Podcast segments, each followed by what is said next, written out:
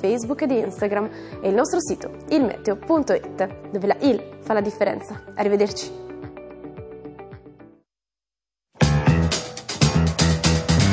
Il Papa. Ieri e oggi. Il mondo. Secondo Francesco.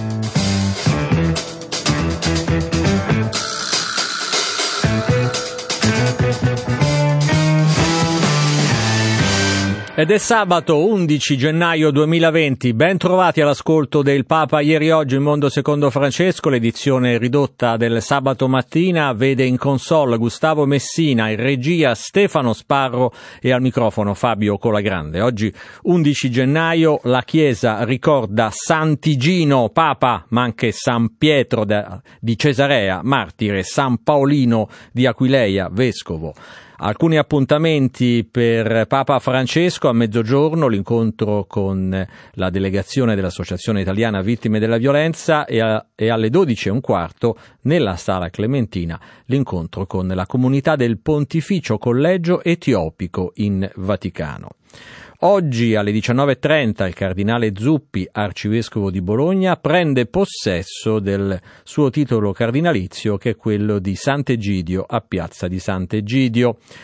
Andiamo a Venezia, Zelarino, presso il centro pastorale Cardinale Urbani. Questa mattina alle 9.30 si è tenuta la inaugurazione della nuova eh, scuola triveneta di formazione al diaconato permanente mentre a Cremona alle 16.30 questo pomeriggio presso la Sala Quadri c'è un incontro intitolato La cura del creato da Mazzolari a Papa Francesco. Partecipa anche Andrea Monda, direttore dell'Osservatore Romano.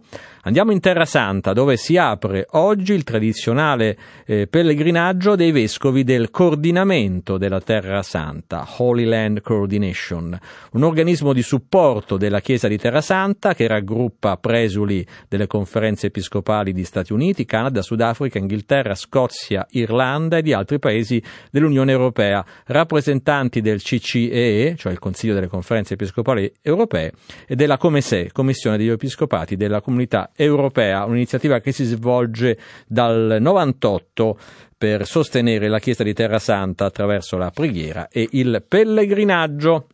Andiamo a Parigi, nella chiesa di Saint-Étienne eh, du Mont a Place Saint-Geneviève alle 16.30 c'è la celebrazione solenne dei Vespri per l'apertura dell'anno diocesano per i 1600 anni di Santa Geneviève, che è la patrona di Parigi. Domani invece, domenica 12 gennaio, è la festa del battesimo del Signore, dunque l'appuntamento come tradizione alle 9.30 in Cappella Sistina, dove Papa Francesco eh, celebrerà la Santa Messa con battesimi. A mezzogiorno poi l'Angelus del Papa in piazza San Pietro. Domani in Grecia è la giornata del bambino non nato, istituita nel 2019 dalla Chiesa greco-ortodossa. In Francia c'è l'annuale colletta in favore delle diocesi africane. E domani, lo vedremo tra poco, è anche il decimo anniversario del devastante terremoto ad Haiti, in cui oltre 222.000 persone persero la vita. Il sisma, di magnitudo 7 sulla scala Richter, causò il crollo di oltre 900.000 edifici, lasciando senza tetto 1.300.000 persone. Era il 2010. Mentre sempre domani a Lampedusa alle 19 in piazza Garibaldi c'è una fiaccolata per la pace per lanciare un appello dal cuore del Mediterraneo. Questi alcuni appuntamenti per la fine settimana e ora rassegna stampa.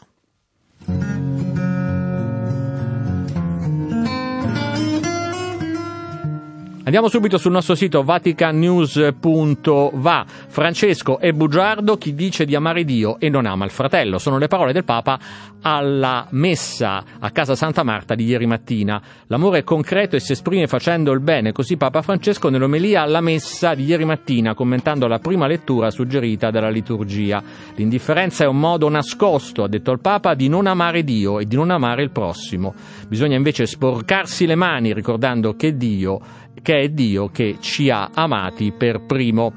Eh, in apertura adesso però sul nostro sito c'è la notizia arrivata nelle ultime ore, notizia internazionale, Teheran, il Boeing 737 abbattuto dai militari iraniani.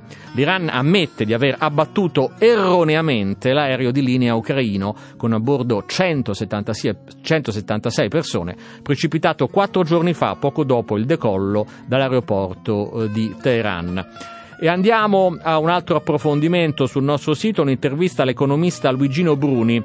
Assisi attende oltre 2000 giovani per incontrare il Papa. Economisti e imprenditori under 35 provenienti da tutto il mondo si preparano a partecipare a Economy of Francesco, l'evento voluto dal Papa che si terrà dal 26 al 28 marzo ad Assisi. Sono più di 3300 le richieste giunte da oltre 115 paesi. Saranno giorni di ascolto, dibattito, laboratorio di idee, spiega nell'intervista a Gabriella Ceraso il direttore scientifico della giornata, il professor Luigino Bruni. E chiudiamo con un ultimo servizio da vaticanews.va. Abbiamo visto che oggi parte il pellegrinaggio dei vescovi per il coordinamento della Terra Santa su vaticanews.va eh, parla il delegato italiano, Monsignor Cetoloni, vescovo di Grosseto, eh, che ritrova nel discorso del Papa al corpo diplomatico le parole guida dell'impegno dei cristiani nei luoghi santi. Servono speranza, ma anche sincerità, dice Monsignor eh, Cetoloni. Andiamo a questo punto sulla pagina del SIR, il Servizio Informazione Religiosa, l'agenzia di stampa promossa eh, dalla Conferenza Episcopale Italiana. In primo piano troviamo un approfondimento dedicato ancora una volta all'anniversario del terremoto ad Haiti. Il 12 gennaio del 2010 un sisma nel settimo grado della scala Richter rase al suolo la capitale di Haiti, Port-au-Prince, provocando almeno 230.000 vittime. A distanza di dieci anni non ci sono tracce visibili del terremoto, ma la ricostruzione è stata fatta tra sprechi e inefficienze e pochi sono stati i benefici per la popolazione, che deve ancora confrontarsi con altri gravi problemi. Al SIR parla di questo anniversario ehm, il, ehm, la, la fiammetta Cappellini dell'AVSI eh, che è una delle organizzazioni eh, presenti storicamente ad Haiti e ci racconta com'è Haiti eh, dieci anni dopo uno dei peggiori terremoti della storia come numero di vittime. Sempre dal SIR andiamo però questa volta in Irlanda del Nord. Accordo per avvio del governo e del Parlamento. Il leader delle chiese cristiane dice un nuovo inizio è un segno di speranza. Quanto avvenuto è un segno di speranza che offre l'opportunità di un nuovo inizio alle istituzioni politiche dell'Irlanda del Nord. Anche i leader delle principali chiese irlandesi accolgono con favore l'accordo raggiunto ieri tra i partiti politici dell'Irlanda del Nord che consente dopo tre anni di rottura la ripresa del funzionamento di un governo e delle istituzioni decentrate a Belfast per l'Irlanda del Nord. Durante questo lungo viaggio, scrivono i leader delle chiese in un comunicato congiunto pubblicato ieri, abbiamo cercato di incoraggiare tutti i soggetti coinvolti a fare il possibile a lavorare in modo creativo e coraggioso per raggiungere un accordo che consentisse alle istituzioni decentrate dell'Irlanda del Nord di rimettersi in funzione. E ancora dal SIR andiamo sempre all'estero e siamo in Libano. Parla la Caritas di una situazione economica e sociale molto grave. Siamo sull'orlo del baratro, dice padre Karam al SIR.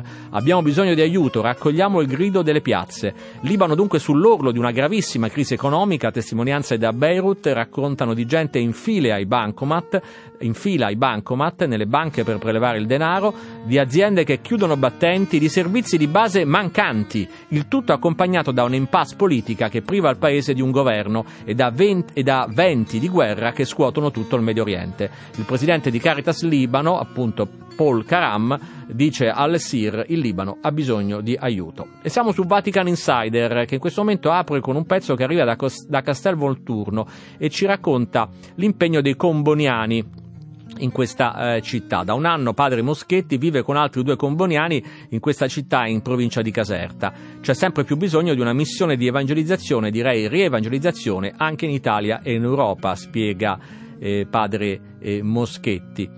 Eh, qui eh, fin dal eh, 2001 l'associazione Black and White ha portato avanti diverse iniziative, lotta alla tratta delle nigeriane, l'asilo nido, il doposcuola, la promozione della donna e dei giovani la molteplicità e la pluralità caratterizza anche la sfera religiosa e si tratta sicuramente di un avamposto della Chiesa in un luogo di periferia, questa missione dei Comboniani in, a Castelvolturno in provincia di Caserta.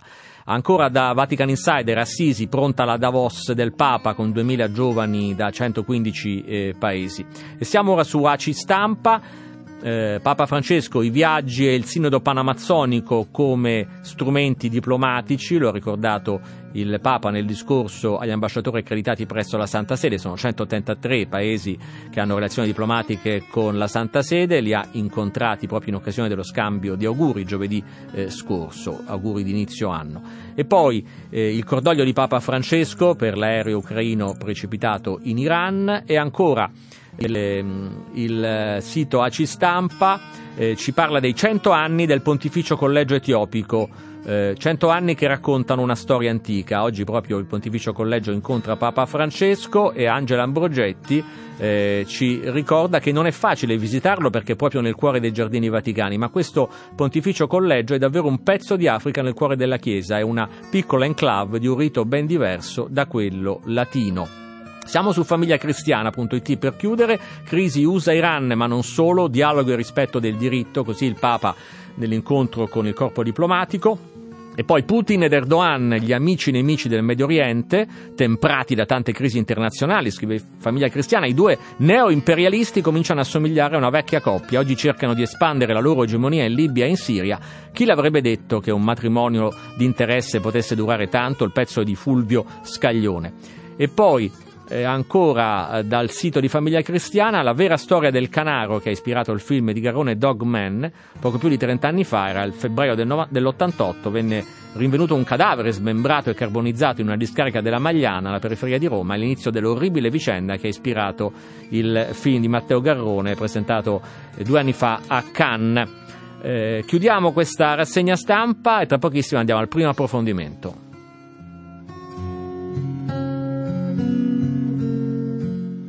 Andiamo dunque ad Haiti, avete sentito, domani il eh, decennale del terremoto che cambiò la vita di questo paese, un boato, la scossa di magnitudo di 7 gradi, l'allarme tsunami e la conta delle vittime ancora oggi non definitiva. Era il 12 gennaio di dieci anni fa. Haiti veniva sconvolta dal sisma, complicando il futuro di uno dei paesi più poveri al mondo. Molte le carenze nella ricostruzione a dieci anni di distanza e tante le difficoltà che gravano eh, sull'isola eh, ancora a dieci anni del sisma, il processo di ricostruzione sostenuto dalla comunità internazionale prosegue tra luci e molte, molte ombre. Il 59 della popolazione del paese vive con meno di 2,40 dollari al giorno. Eh, si stima poi che sono circa 500.000 gli alloggi mancanti a Port-au-Prince, la capitale, e che servirebbero a far fronte all'emergenza abitativa. Canaan, la più grande baraccopoli della capitale, conta almeno 300.000 residenti e soprattutto si soffre la fame. A Port-au-Prince, ad Haiti, c'è l'inviata del quotidiano Avvenire Lucia Capuzzi, l'abbiamo intervistata. Questo anniversario coincide con uno dei momenti più difficili per il Paese, sicuramente degli ultimi dieci anni, ma anche della sua storia recente. Haiti viene da un anno di crisi molto difficile, crisi politica che si riflette in una crisi economica. Fino alla fine di novembre il Paese era praticamente bloccato, da due anni e senza una finanziaria sono saltate le elezioni politiche a ottobre, fra pochi giorni, riaprirà il Parlamento haitiano con la maggior parte dei rappresentanti con mandato già scaduto, quindi la situazione è davvero molto difficile. Le stime per il prossimo anno parlano di un aumento esponenziale della fame. Quindi questo decimo anniversario la popolazione lo vive con un profondo senso di dolore per ciò che è accaduto dieci anni fa, ma anche con un profondo senso di preoccupazione per il proprio futuro. Purtroppo c'era stata la grande promessa di ricostruire Haiti meglio, anche da da parte della comunità internazionale, appunto la frase di Bill Clinton, allora commissario speciale per la ricostruzione. Purtroppo questo dieci anni dopo possiamo notare che non si è realizzato mai sta peggio di come stava poco prima del terremoto. Quali sono le cause? Com'è possibile che dopo dieci anni la ricostruzione sia ferma? Haiti era già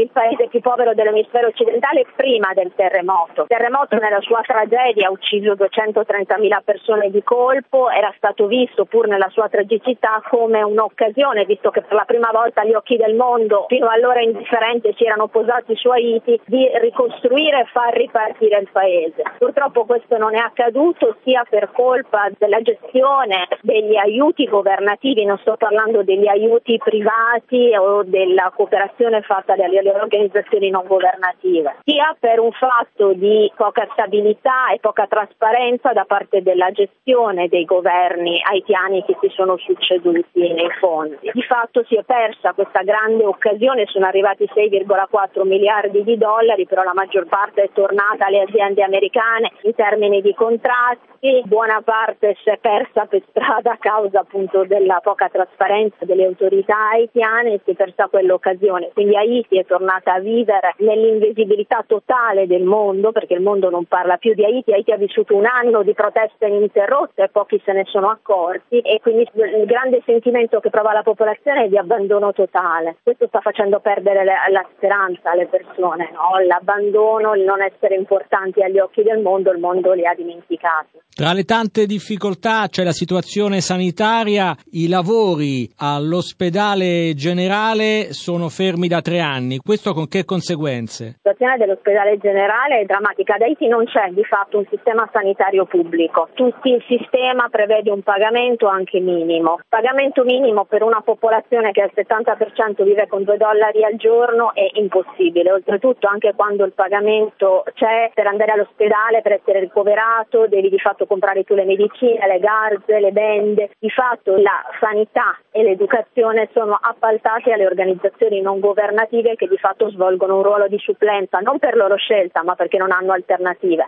Se loro lasciassero il paese ora, se tutte le organizzazioni che sono rimaste, che non sono tantissime rispetto a dieci anni fa, lasciassero il paese, Haiti sprofonderebbe nel baratro e non avrebbe di fatto né più un sistema sanitario né eh, scuola. Vedi una via d'uscita alla crisi politica? La crisi politica adesso è in un momento di tregua, ci sono degli spiragli di negoziazione tra governo e opposizione. Certo, credo che sia importante riattirare l'attenzione del mondo. Se il mondo non guarda Haiti, Haiti da sola non ce la può fare in queste condizioni. E questa era la testimonianza di Lucia Capuzzi, giornalista del quotidiano Avvenire, in questi giorni dell'anniversario inviata a Port-au-Prince ad Haiti. Sul nostro sito eh, leggiamo invece l'intervista sul sito vaticanews.va di Benedetta Capelli alla missionaria Fidei Donum Maddalena Boschetti, eh, che ricorda dieci anni dal terremoto, si è parlato molto di ricostruzione, ma in termini occidentali. È stato l'errore più grande. Le forze internazionali hanno agito come da prassi, collaborando con strutture locali esistenti che però qui non ci sono, esistono solo di nome, per cui questo tipo di soluzione era assolutamente fantasiosa. Io ho l'onore, dice la Boschetti, e la fierezza di dire che tutto ciò che è stata opera di ricostruzione è legato alla Chiesa, ai missionari che radicati nel posto da anni hanno saputo leggere i bisogni e concretizzare opere di bene attraverso gli aiuti che sono arrivati. Tutti i missionari hanno, grandi, hanno fatto grandi cose, si citano i Camilli gli, tra gli altri gli scalabriniani, eccetera. E ovviamente c'è anche la Caritas italiana a Port-au-Prince, noi abbiamo raggiunto eh, sempre nella capitale di Haiti Alessandro Cadorin, operatore di Caritas italiana ad Haiti e gli abbiamo chiesto cosa significa lavorare per la Caritas in un paese che sta vivendo in una gravissima situazione socio-economica questo decennale del terremoto. Prima di tutto significa cercare il modo di comprendere come, come adattare no, il proprio lavoro e la propria missione a un contesto che è mutato radicalmente nell'ultimo anno e mezzo e quindi capire anche qual è il modo migliore per intervenire e per essere anche efficaci in un contesto, ripeto, che è un, da una prospettiva che poteva essere più legata allo sviluppo e quindi anche attività generatrici di reddito, ma una prospettiva che invece è diventata di pura emergenza no? E quindi con l'aumento dell'insicurezza alimentare, della malnutrizione, le priorità sono enormemente cambiate. E poi sono le sfide quotidiane del vivere in un paese che è fortemente segnato da una povertà crescente e da una crisi che sta permeando tutta la struttura sociale. Mi sembra di capire che l'insicurezza e la povertà accentuate dalla crisi politica facciano passare in secondo piano questo decimo anniversario del terremoto. Ma è un decimo anniversario che quasi un nuovo lutto, no? sicuramente è un anniversario che, che, più che essere un momento ecco, di coesione nazionale diventa un momento di nuovo potenziale conflitto no? e quindi assume un significato diverso, profondamente triste diciamo. Quali sono le emergenze umanitarie più accentuate in questo momento? Sicuramente l'aspetto delle difficoltà e della vulnerabilità nell'aspetto della nutrizione delle famiglie. Il costo della vita è aumentato tantissimo, l'inflazione ha toccato il 20%, eh, i prodotti importati a causa della svalutazione del GURD sono diventati ancora più difficili all'accesso delle famiglie e quindi la fame sta veramente toccando in maniera diffusa tutta la popolazione. Questo è un aspetto devastante, ma è ancora peggiorato rispetto a quelli che erano gli indicatori prima del terremoto, dopo il terremoto stesso. Quindi insomma le, le condizioni generali sono, sono, gravissime. Come operatore Caritas, come vedi il ruolo della Chiesa Cattolica in questa situazione così difficile? Allora, ruolo della Chiesa Cattolica è fondamentale da un lato di denuncia rispetto a tutto quello che riguarda l'aspetto della corruzione, per esempio, no? eh, moltissimi sia aiuti internazionali ma gli stessi aiuti derivati dal, dall'accordo Petrocaribe che sono stati dilapidati, la Chiesa ha preso sempre una posizione netta, ma anche in generale come facilitatrice di un processo di dialogo volto a trovare, a facilitare una sorta di via d'uscita da questa situazione di profonda crisi politica e istituzionale. Certo è un ruolo assolutamente scomodo, ma la Chiesa in qualche modo può stimolare il dialogo magari non prendersi l'onere di mediare perché mm, molto spesso, come ce ne sono nel passato, può essere frainteso, ma sicuramente di fare degli appelli eh, questo sì. E poi a livello proprio pratico intervenire lì dove la vulnerabilità è sempre crescente e questo lo si fa attraverso eh, gli organismi che ha a disposizione la stessa Caritas. E per chiudere, e tutte le congregazioni. Per chiudere, Cadorin, sì. c'è la sensazione che eh, la comunità internazionale ormai consideri Haiti un paese ingestibile e qualcuno addirittura abbia interesse a mantenerlo nel caos? Allora, diciamo interesse geopolitico, a livello geopolitico, strategico, forse un po' per gli Stati Uniti, ma perché ha due passi nel mare di Caraibi e due passi dalle sue coste. A livello economico l'interesse è praticamente nullo perché non ha risorse naturali e quindi la comunità internazionale in fondo di Haiti non ha grosse convenienze a occuparsene se non per una questione di stabilizzazione della regione, anche per quello che eh, il supporto a Moisa, il presidente attuale, rimane. Eh, non perché non vedano che c'è stato dietro uno scandalo di corruzione forte, non perché non si ritenga che sia quasi impresentabile, ma perché forse ancora pensano che sia l'unico che in qualche modo possa garantire una certa forma di stabilità, ma per una convenienza loro personale. Gli interventi in realtà l'impegno per questo anche eh, in investimenti di cooperazione c'è stato, ci sono stati certi risultati come si è detto, sono stati assolutamente deludenti e questo certo può scoraggiare un po'.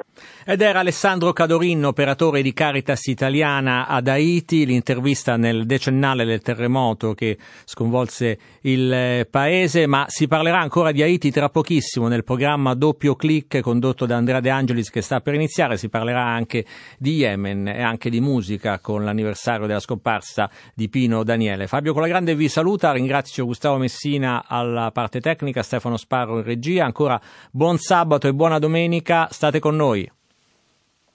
A Milano, ascolta Radio Vaticana Italia sulla tua radio digitale DAB e su app per smartphone e iPad. Infomobility Luce Verde. Ritrovati in nostra compagnia per il ripristino di un incidente avvenuto nelle prime ore della mattinata sul percorso milanese della 4 è ancora chiuso in uscita lo svincolo di Sesto San Giovanni per chi proviene da Torino. A Milano città si rallenta per incidente in via Tonale all'altezza di via San Martini. È tutto, buon viaggio. Servizio promosso da Fiera Milano e ACI in collaborazione con la Polizia Locale di Milano. Sei su Radio Vaticana Italia, 105 FM.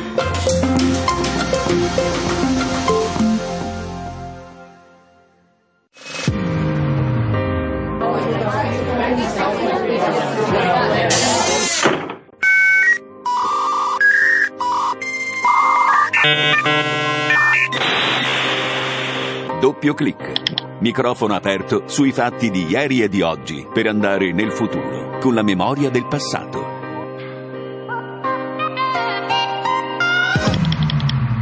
Luce Rossa in diretta Radio Vaticana Italia vi dà il ben trovati come ogni fine settimana Andrea De Angelis, grazie subito in regia a chi permette la messa in onda del programma, assistente è Stefano Sparro, il tecnico del suono quest'oggi è Gustavo Messina. Iniziamo ricordando uno dei cantautori italiani più amati, nato a Napoli il 19 marzo del 1955, porta